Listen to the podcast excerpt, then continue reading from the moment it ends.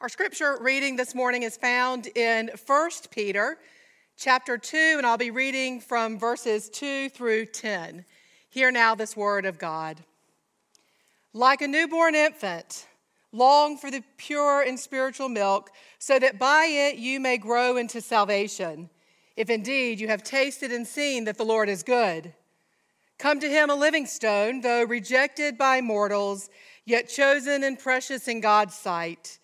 And like living stones, let yourselves be built into a spiritual house, to be a holy priesthood, to offer spiritual sacrifices acceptable to God through Jesus Christ. For it stands in Scripture See, I am laying in Zion a stone, a cornerstone, chosen and precious, and whoever believes in him will not be put to shame.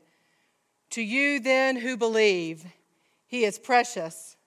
But for those who do not believe, the stone that the builders rejected has become the very head of the corner, and a stone that makes them stumble, and a rock that makes them fall. They stumble because they disobey the word, as they were destined to do. But you are a chosen race, a royal priesthood, a holy nation, God's own people in order that you may proclaim the mighty acts of him who called you out of your darkness and into his marvelous light. Once you were not a people, but now you are God's people. Once you had not received mercy, but now you have received mercy. This is the word of God for the people of God. Thanks be to God. Let us pray. Gracious God, now may the words of my mouth and the meditations of all of our hearts be pleasing and acceptable in thy sight. Unite us by your Spirit. Tell us again who we are, precious and chosen in your sight. For it's by the grace of God we gather this day to worship. It's by the grace of God that we will live each day to follow. Amen. So, this chapter in First Peter is all about labels, titles, identities, and how it is that the people of God begin to live into that identity that claimed them when they were born again. So, think, for example, with me I am a daughter, I'm a mother, I am a wife, I am a child, I am a niece, I am an aunt, I'm a friend. I'm a pastor. I'm a United Methodist pastor. I'm the pastor at Harrison United Methodist Church. I'm a Southerner, a Georgian to be more specific, from a small town. There are all these labels in our lives. You have them too. We are known time and time again by uh, relationships we have with other people. And those relationships give us titles, give us labels. We are known oftentimes by where we come from and how it is we were raised and by who and according to who we are raising. All these labels give rise to this. I am an, uh, an, alumni from three different alma maters, one of which comes from a dynasty of basketball. And once you've gone into Cameron Indoor Stadium once, you are claimed by the label Blue Devil. And especially in this state, it's a label that matters. We have all, again, all these titles, these labels, these ways that we are known in almost every area of life.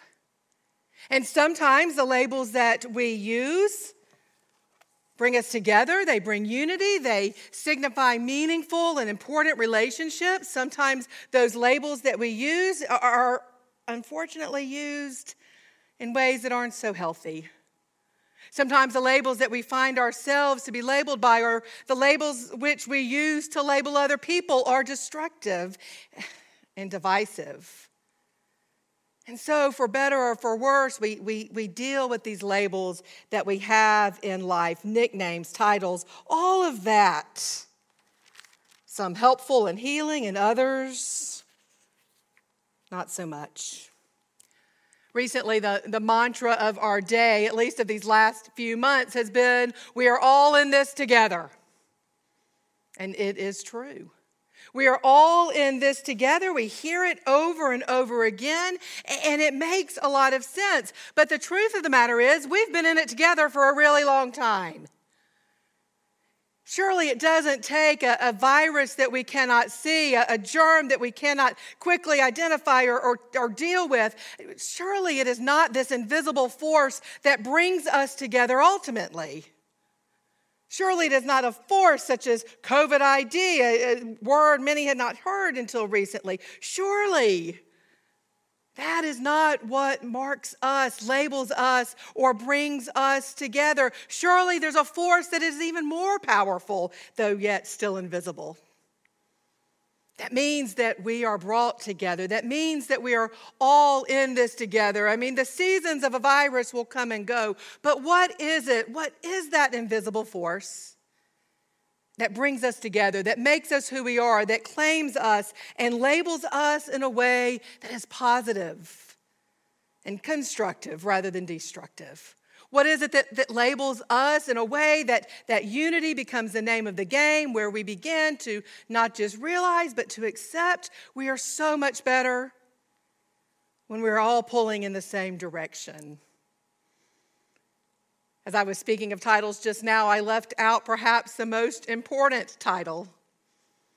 The one by which we are known, the one that should make all the difference in who we are and how it is we perceive ourselves, label ourselves, and how it is we choose to label others and value who they are, even if their labels might be different from our own on a broader scheme but the label that unifies and unites us, the label that brings us all together, that reminds us that on the flip side of Easter, we are all indeed in this together, is that label, child of God. Is that label in which we are marked by the Holy Spirit. It is that label by which we have the power through the Spirit to be a force that changes the world in the name of Jesus Christ. This is the label that should make all the difference. And this is the label that we begin with in order to understand all the differences and distinctions that we do find among us, but not differences and distinctions that would drive us apart. Rather, other ways that we can come together and pull in the same direction and be the unified people that God calls us to be. I love this text in 1 Peter chapter 2. In this passage, there are 10 different ways to describe born again believers.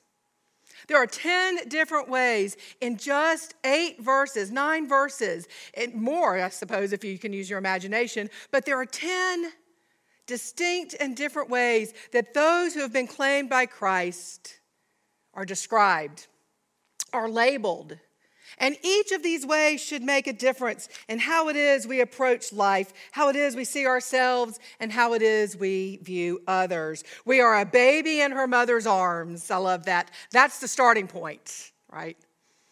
From the very beginning, earliest stages of life, we are a baby in her mother's arms. We are living stones, the scripture tells us. We are a royal priesthood, a holy priesthood. We are a spiritual house in which the Spirit of God dwells. We are an altar for spiritual sacrifice. We are a holy nation, citizens of a wholly different realm. We are God's own people. We are witnesses to the ends of the earth of what God has done. We were nobodies. That's a great label, huh? We are nobodies who are now somebodies because we have been claimed by Jesus Christ. These are the labels, these unseen forces that bring us together, this force of the Holy Spirit, and tells us who we are. And what I think is so interesting and what is so different and distinct, perhaps for the people of God, is that none of these labels have anything to do with where we're from, where we were born, what language we speak, what culture we are. None of these labels have anything to do with other relationships, with commitments we've made. It's not that those aren't important, they are, of course. But the defining label, people of God, is just that. We are those claimed by Jesus Christ. We have that beginning label of a child of God, and it does, in some way, describe a condition of our birth. It does locate us in our mother's arms, but even that description, even that has a spiritual connotation far beyond these mere words on a page. We are babes who want to be raised on spiritual milk because we have tasted and seen that God is good. Eugene Peterson, in his translation, the message says, We have tasted the kindness of God, and we become part of that unseeable force of the Holy Spirit. Claimed babes in their mother's arms, tasting and seeing that God is good, meaning that all of the rest of life is different because of that identity as newly born, as spiritual babes, held and fed by our mother, sent forth with the kindness of God informing how it is we encounter every other person, every other situation. The labels that we use or don't use, the labels that we choose to use to separate ourselves or to unify ourselves, all of it comes for naught. Save the one that we are born again believers. And this is how we begin to engage the world around us. On the flip side of Easter, God has offered us a wholly new identity that makes all the difference and that sends us forth into His world to make a difference in it. On the flip side of Easter, Jesus is out of the tomb and reminding us that we indeed are all in it together.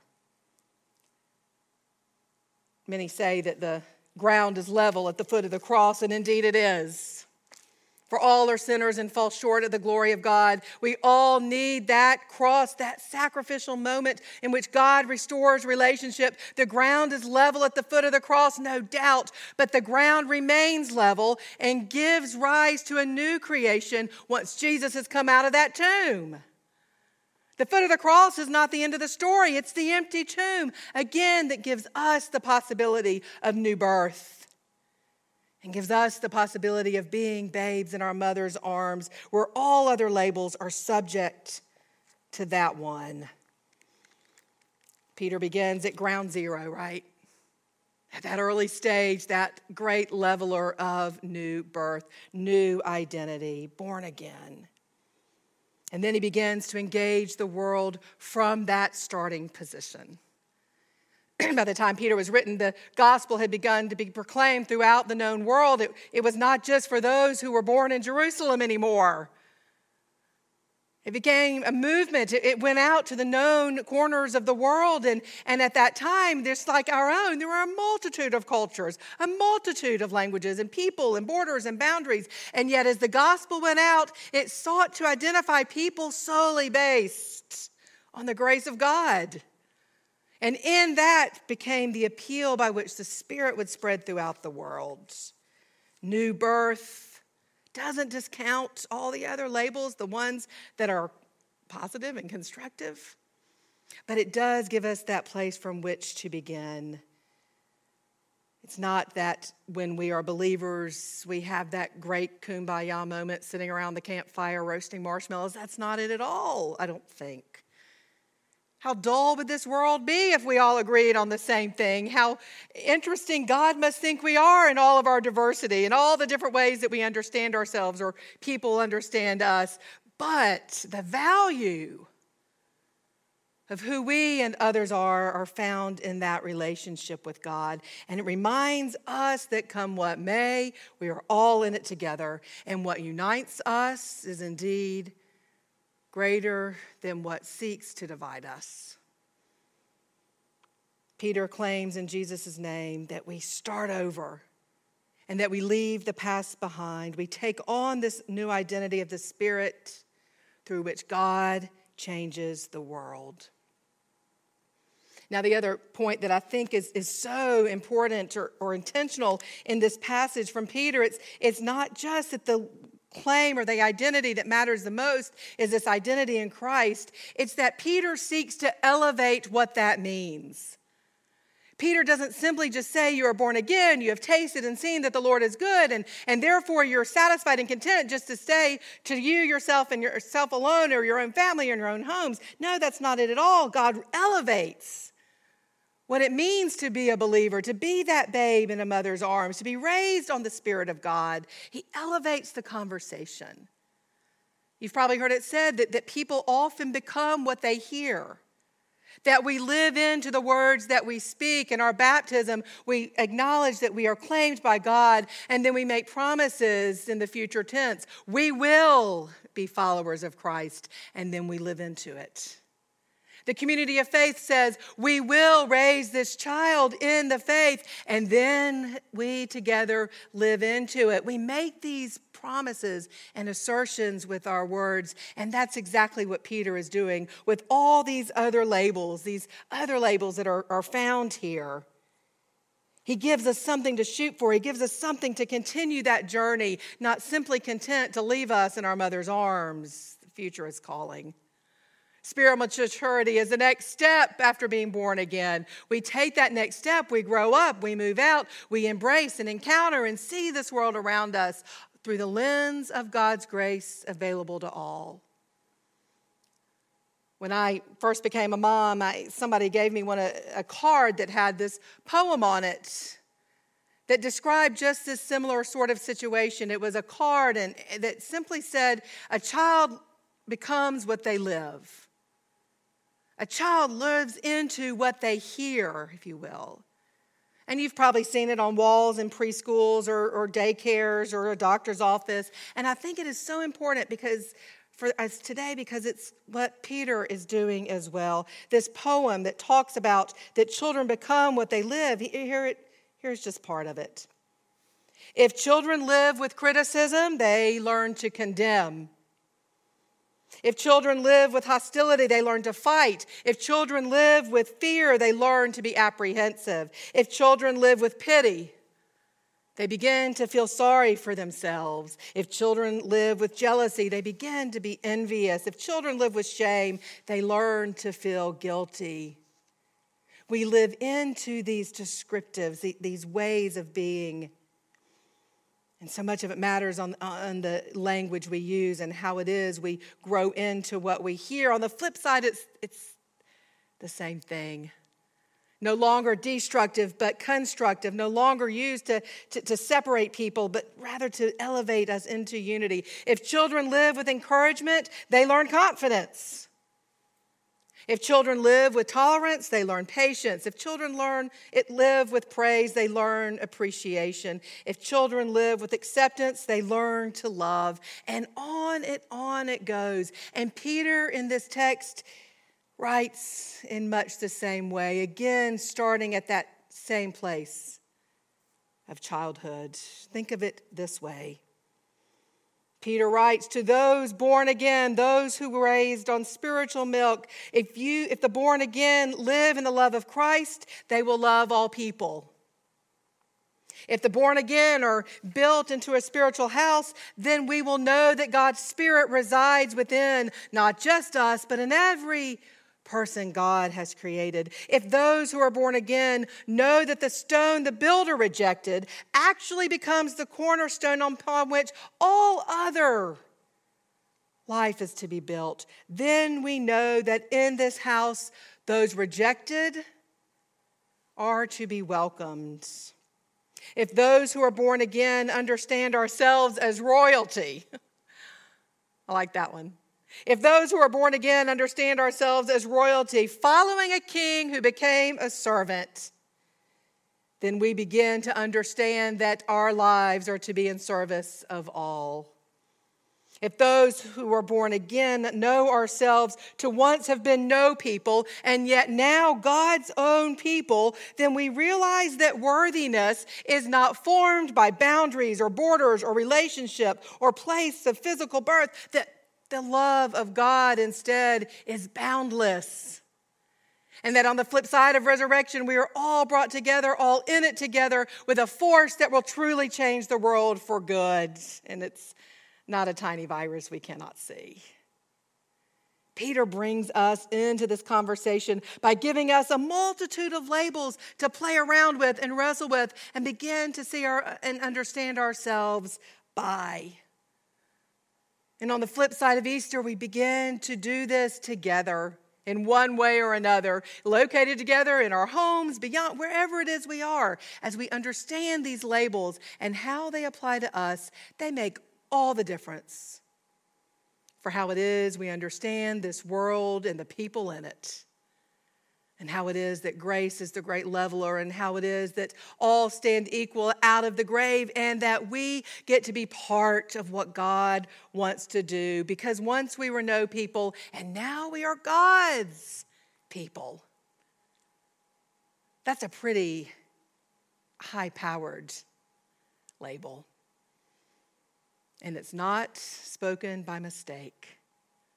Peter is very intentional, calling us together, reminding us exactly who we are because of whose we are, those born again, held in our mother's arms, and raised to know that God is good. May God help us to live like his children, the greatest label of all. Amen. And let us pray. Gracious God, we are indeed your grateful children. We are mindful that the identity you give us as beloved, the identity that you give us as a royal priesthood or a holy altar, we, we understand that all these labels that are assigned to us are labels that will change the world by the power of your Holy Spirit. Lord, help us to live into what you know we are called to be, who we are called to be. Help us to be your people who know beyond the shadow of a doubt that we are in it together and that when we are at our best, we're all moving in the same direction, not simply for our own sake, but so that we may bear witness to who you are and how it is you seek to love and to change this world. For it's in the name of Christ we pray. Amen.